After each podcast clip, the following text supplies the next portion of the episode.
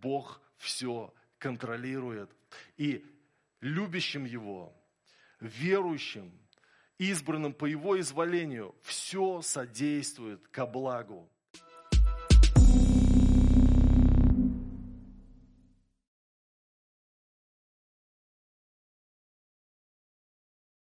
А я сегодня буду проповедовать на тему «Бог все контролирует».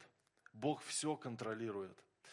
В 1921 году Давид и Свея Флот со своим двухгодовалым сыном отправились из Швеции в сердце Африки, в край, который раньше назывался Бельгийским Конго. Там они соединились еще с одной миссионерской парой по фамилии Эриксоны – и, помолившись, отправились в отдаленную деревню Мадалера для того, чтобы принести туда Евангелие. Однако вождь этой деревни не принял их, говоря, что они прогневляют местных богов. Тогда миссионеры поселились в километре от этой деревни, в глиняной хижине, которую они изготовили собственными руками. И единственный контакт с деревней происходил у них через мальчика, который продавал им курицы, яйца, принося их два раза в неделю из деревни. И вот они молились о прорыве блокады, о том, чтобы деревня открылась, чтобы их приняли все-таки. Но ничего нельзя было поделать.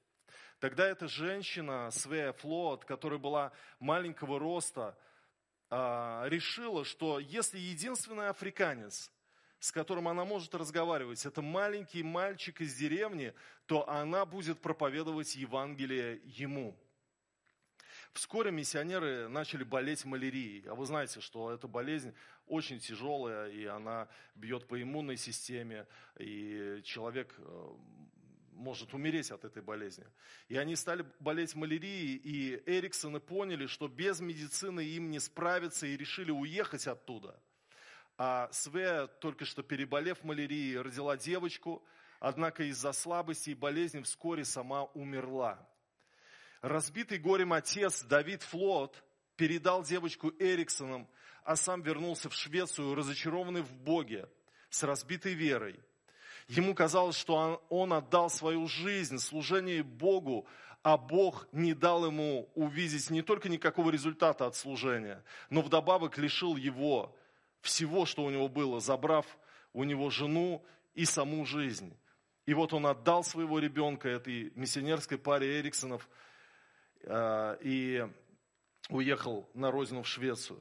И девочка осталась у Эриксонов, но так случилось, что они сами умерли через 8 месяцев, потому что все болели э, малярией, а она имеет волновой такой характер и, и ослабляет очень организм, и они умерли. И девочку передали другой миссионерской семье, которая вместе с ней вернулась в Америку.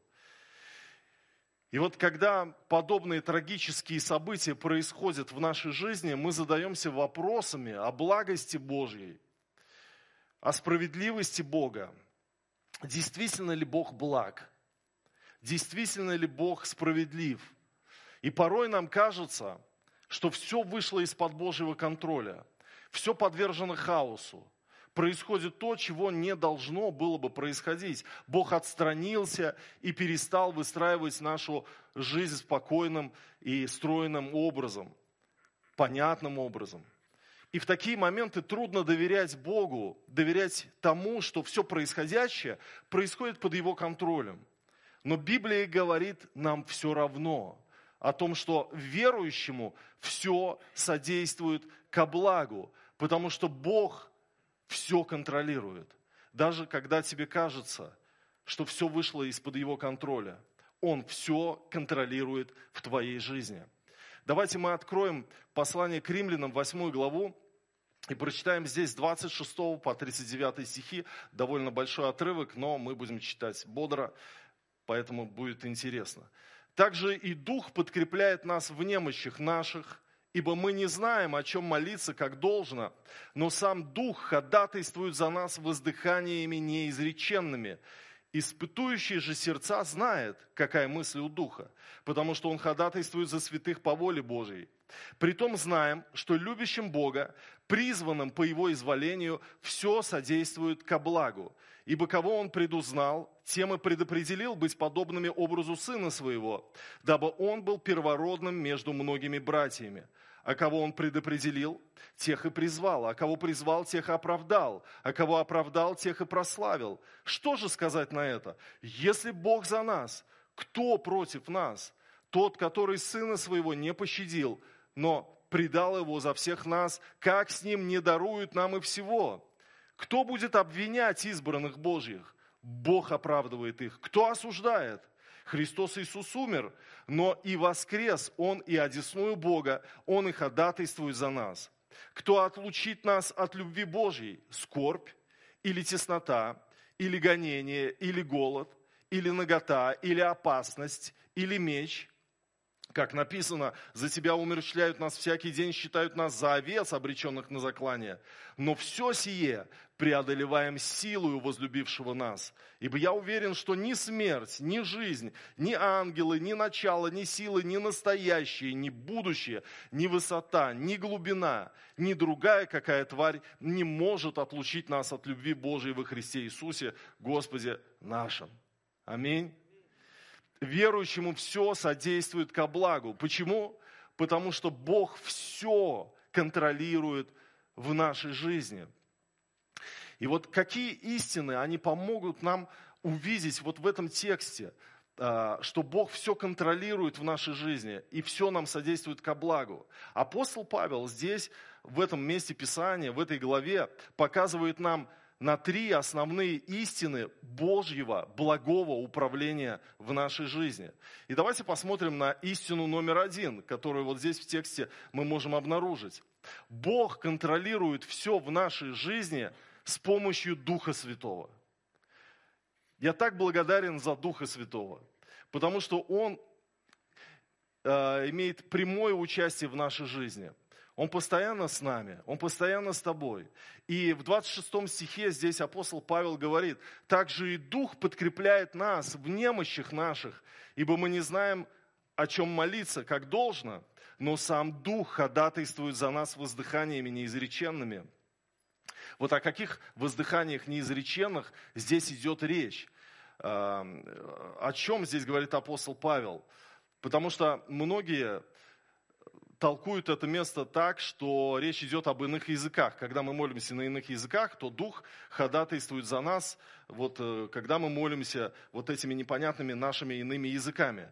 Однако, вот если посмотреть тут же написано, воздыхания неизреченные, то есть они не могут быть голосолалиями, иными языками, потому что они неизреченные. Языки-то у нас изреченные, а здесь неизреченные, непроизносимые, значит. Неизреченное – это вот греческое слово а алалейтес означает несказанное. Несказанное. Во-вторых, воздыхания неизреченные не могут быть э, иными языками, потому что написано, сам Дух ходатайствует за нас воздыханиями неизреченными. То есть, получается, не мы, а Дух ходатайствует за нас воздыханиями неизреченными. Но о чем же тогда речь?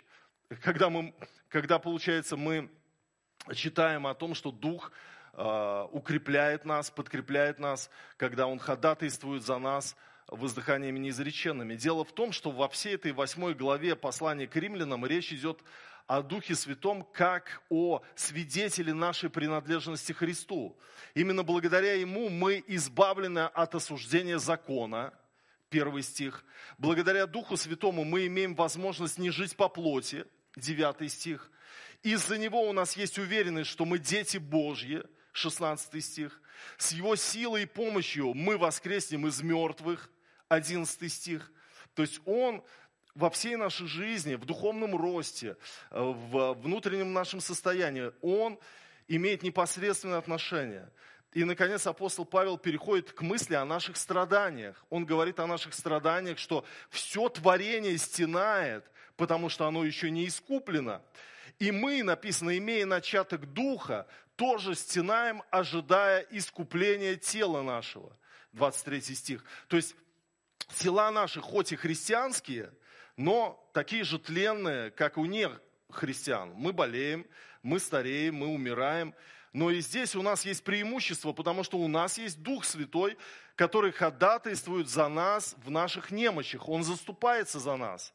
Мы имеем его начаток. И наши тяготы и воздыхания э, порой вот, ну вот, э, не оформленные в словесную молитву из-за нашего непонимания, что произошло, что происходит. Их перехватывает Дух Святой, и Он воздыхает за нас, Он переживает за нас, Он ходатайствует за нас воздыханиями неизреченными. То есть речь идет вот, а, вы знаете, когда тяжело, и ты воздыхаешь. И Дух Святой вот, вот эту интенцию ловит твоего сердца. И Он берет это в созидательный мотив. Не просто посострадать тебе. Дух Святой, Он полон эмпатии. Он чувствует тебя. Чувствует трудности, через которые ты проходишь. И Он начинает ходатайствовать за тебя. Испытывающий же сердца знает, какая мысль у Духа, потому что Он ходатайствует за святых по воле Божьей. Поэтому мы можем быть уверенными, что когда мы проходим трудности, мы проходим их не одни. Дух Святой, Он помогает нам претерпевать разные трудные времена в нашей жизни. Мы не оставлены на свои способности к выживанию. В нас есть Дух Святой, который синхронизирует с небесами нас, который подтягивает нас, который вот направляет в созидательное русло всю нашу боль и который конструирует из всего этого мозаику воли Божьей. Я помню, как мама моя, еще будучи жива, она очень тяжело переживала мысль о том, что я когда-то стану миссионером и уеду из родного города. И я помню, когда даже женившись, она, мы сидели на кухне, она смотрела мне в глаза, и у нее глаза были полные слез. После того, как она уже потеряла одного сына, она не хотела потерять еще одного. И она говорила мне, Сережа, в тот день, когда ты уедешь от, а, из этого города, я умру. Я понимал, что это манипуляция, я понимал, что это, ну, э, для меня это контроль некий, да, но в то же время я понимал ее сердце, она, она не хотела расставания со мной, она очень сильно держалась за меня.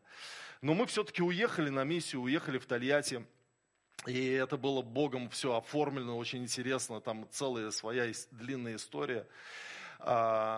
А, потом прошло время, и как-то я приехал к ней снова в гости, мы с ней общались, и она говорит, Сереж, знаешь, я тебе честно хочу сказать, я очень давно, много-много лет назад уже знала в сердце своем, что ты женишься на девушке из другого города, и ты уедешь в другой город, ты будешь жить в другом городе. И я боялась, всегда этого боялась, но я всегда знала. И вы знаете, вот эта удивительная работа Духа Святого подготавливать сердце, подготавливать сердце человека, ну, давая ему вот некую внутреннюю анестезию. Дух Святой, он занимается нашей, вот, э, нашими переживаниями нашими воздыханиями. И для него не безразлично, через что мы проходим. И он как бы успокаивая нас, он, он как бы уменьшает наши страхи, он показывает нам, что он рядом, что он э, готовит что-то для будущего, что не нужно бояться. Итак, Дух Святой – Дух Святой – это истина о том, что Бог контролирует все в нашей жизни, потому что Дух Святой в нас есть, и Он за нас ходатайствует, и Он нам помогает, и Он не оставляет нас одних, Он не бросает нас, мы не брошены, мы проходим все вместе с Ним. Истина Вторая, которую мы видим здесь, в этом месте Писания, в этом отрывке, который мы прочитали, Бог контролирует все в нашей жизни с помощью своей воли с помощью своей воли. Вы знаете, в нашей теологии как будто не хватает то, что э, Бог знает все. Знаете, мы как будто вот живем иногда и думаем, я вот в неволе Божией сейчас, и мне как бы хотелось в совершенную волю попасть, и как бы мне хотелось, а я все время до нее не дотягиваю, я, наверное, не в его воле, я, наверное, не то делаю, что должен был, или не доделываю, что должен доделывать. И мы постоянно переживаем, что мы вне его воли находимся. Но если ты в грехе, конечно, ты вне его воли. Но, но Бог, Он контролирует все, он, он видит твою жизнь, и волосы на твоей голове все сочтены не две ли малых птицы продаются за асарий? Асарий – это одна шестнадцатая динария. Динарий – это дневная плата работника. Асарий – это меньше часа работы в день. Вот такая плата получается. А две птицы продаются за асарий. Меньше монеты, чем асарий не было. То есть одна птица, она вообще ничего не стоит. Две за асарий, пожалуйста. А, и получается так, что Иисус говорит, и Бог знает их, и заботится о них тем более о вас, тем более о вас. Вот стая птиц пролетела, и ты, и ты думаешь, пролетела, потому что вот, ну вот, потому что природа существует, и вот как бы вот она э, в хаосе сама по себе существует. Нет, Бог знает каждую птицу. Тем более Он знает, и все волосы на голове твои сочтены. Он знает все о тебе.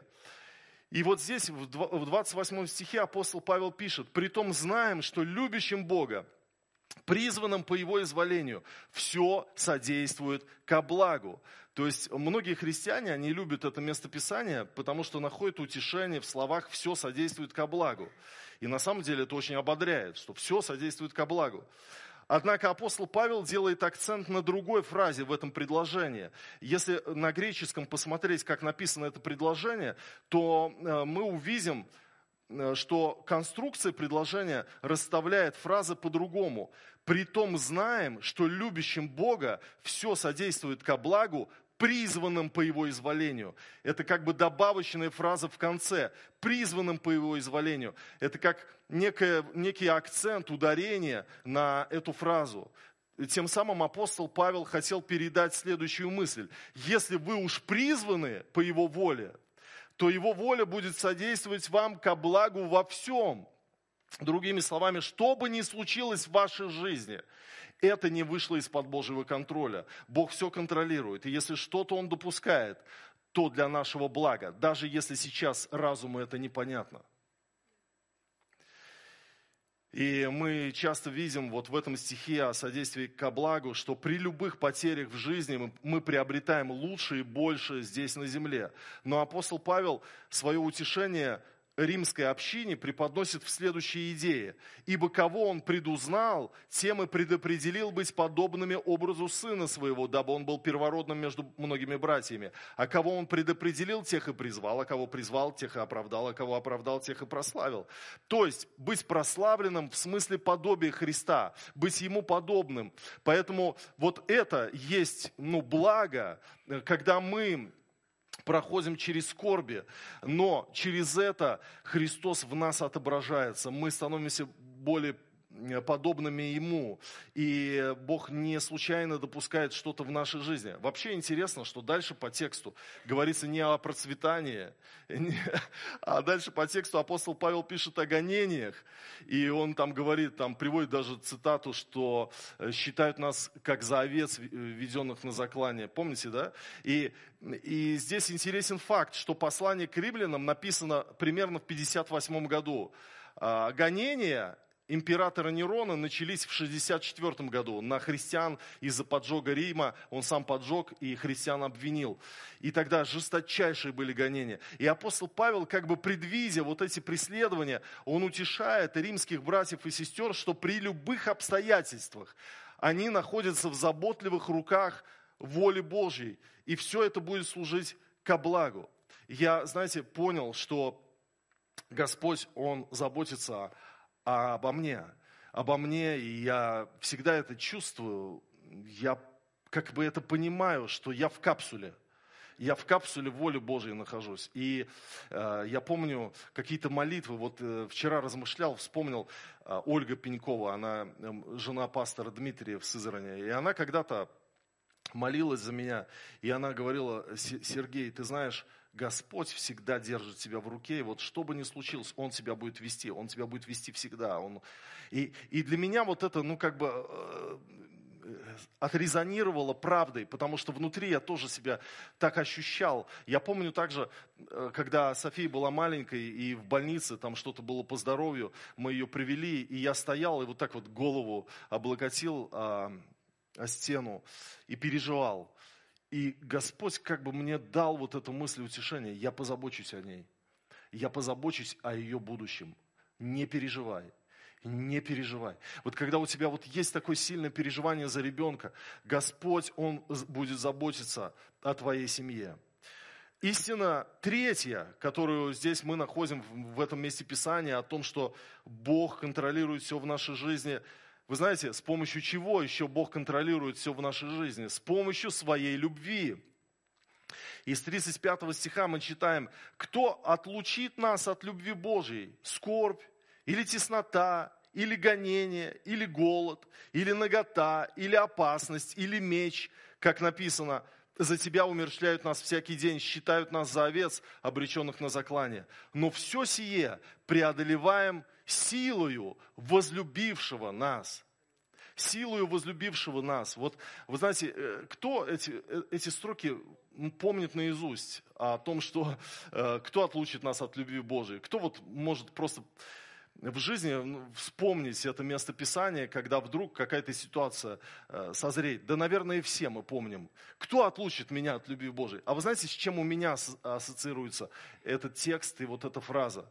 Для меня эти стихи ассоциируются с моим отлучением от церкви, когда несправедливо в религиозной группе э, пятидесятников меня отлучили за то, что я просто общался с харизматами, с людьми из другой церкви. И тогда э, я должен был быть, ну, восстановлен от этого отлучения. Это психически очень тяжело перенести, когда тебя отвергают и извергают перестают с тобой здороваться, и ты как прокаженный становишься. И тогда я помню, пасторы, лидеры другие, они когда служили мне, они говорят, Сергей, посмотри мне в глаза, кто может отлучить тебя от любви Божией? Кто? Да никто. И, и, и, и на самом деле это так. И знаешь, даже если ты отступил от Господа, Господь очень сильно любит тебя, и у Него есть план, как помочь тебе. В Иеремии в 31 главе мы читаем с первого стиха. В то время, говорит Господь, я буду Богом всем племенам Израилевым, а они будут моим народом. Так говорит Господь, народ, уцелевший от меча, нашел милость в пустыне, иду успокоить Израиля. То есть Израиль грешил, они накосячили. И, и Бог, ну, подверг наказанию их. Но, Он говорит, иду успокоить Израиля.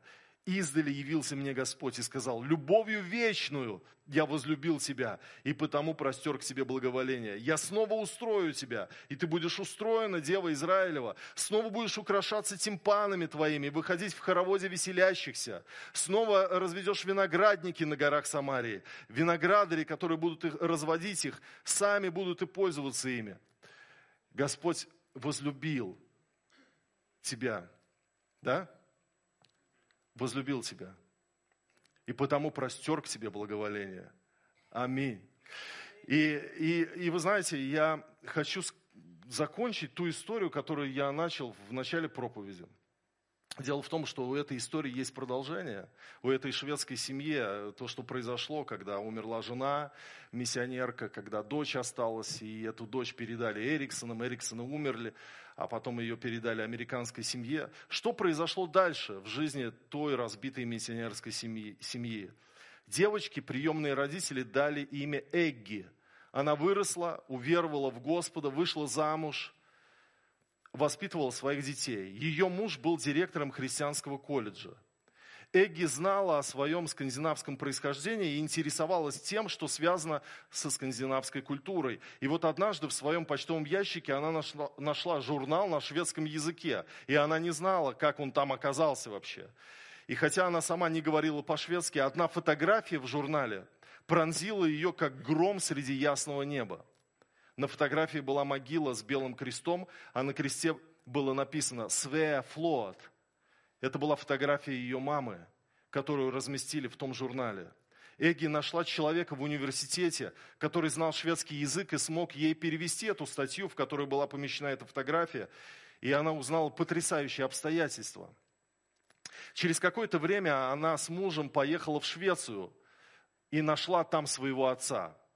И у него на тот момент уже была другая семья, четверо детей от нового брака, сам он был уже пожилым. Он много лет пил и недавно перенес инфаркт, и до сих пор держал обиду на Бога. И дети его сказали Эге, пожалуйста, только о Боге с ним не говорите. Потому что он сразу ну, э, начинает приходить в гнев и раздражаться, и ему это опасно для его здоровья.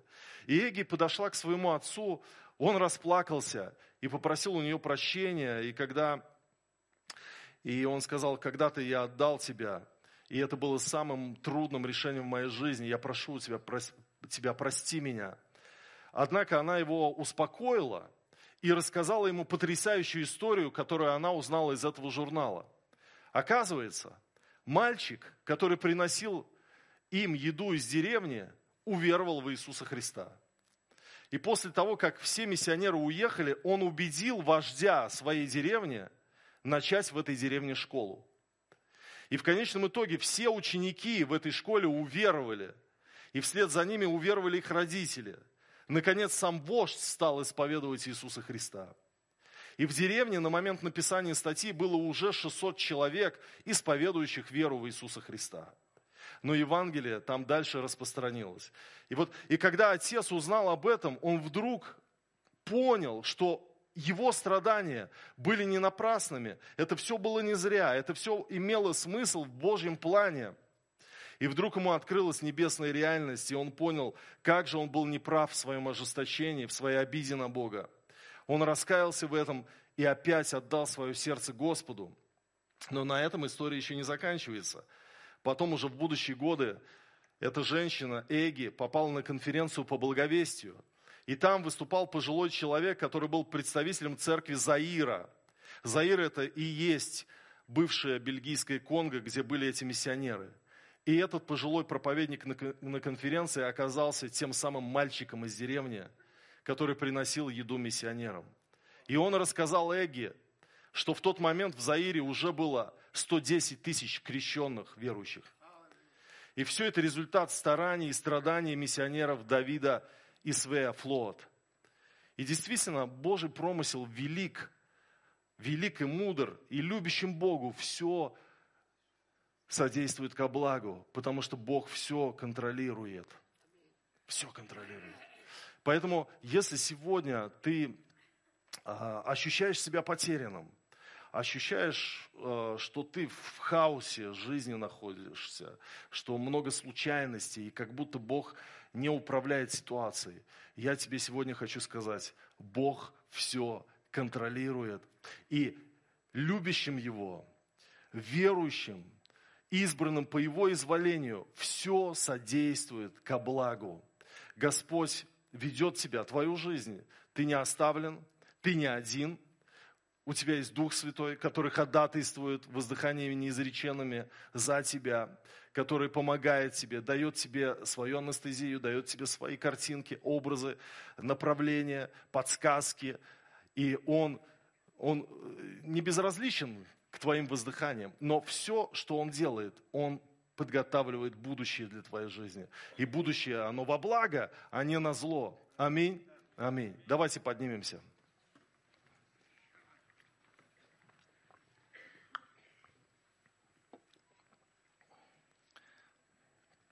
Аллилуйя.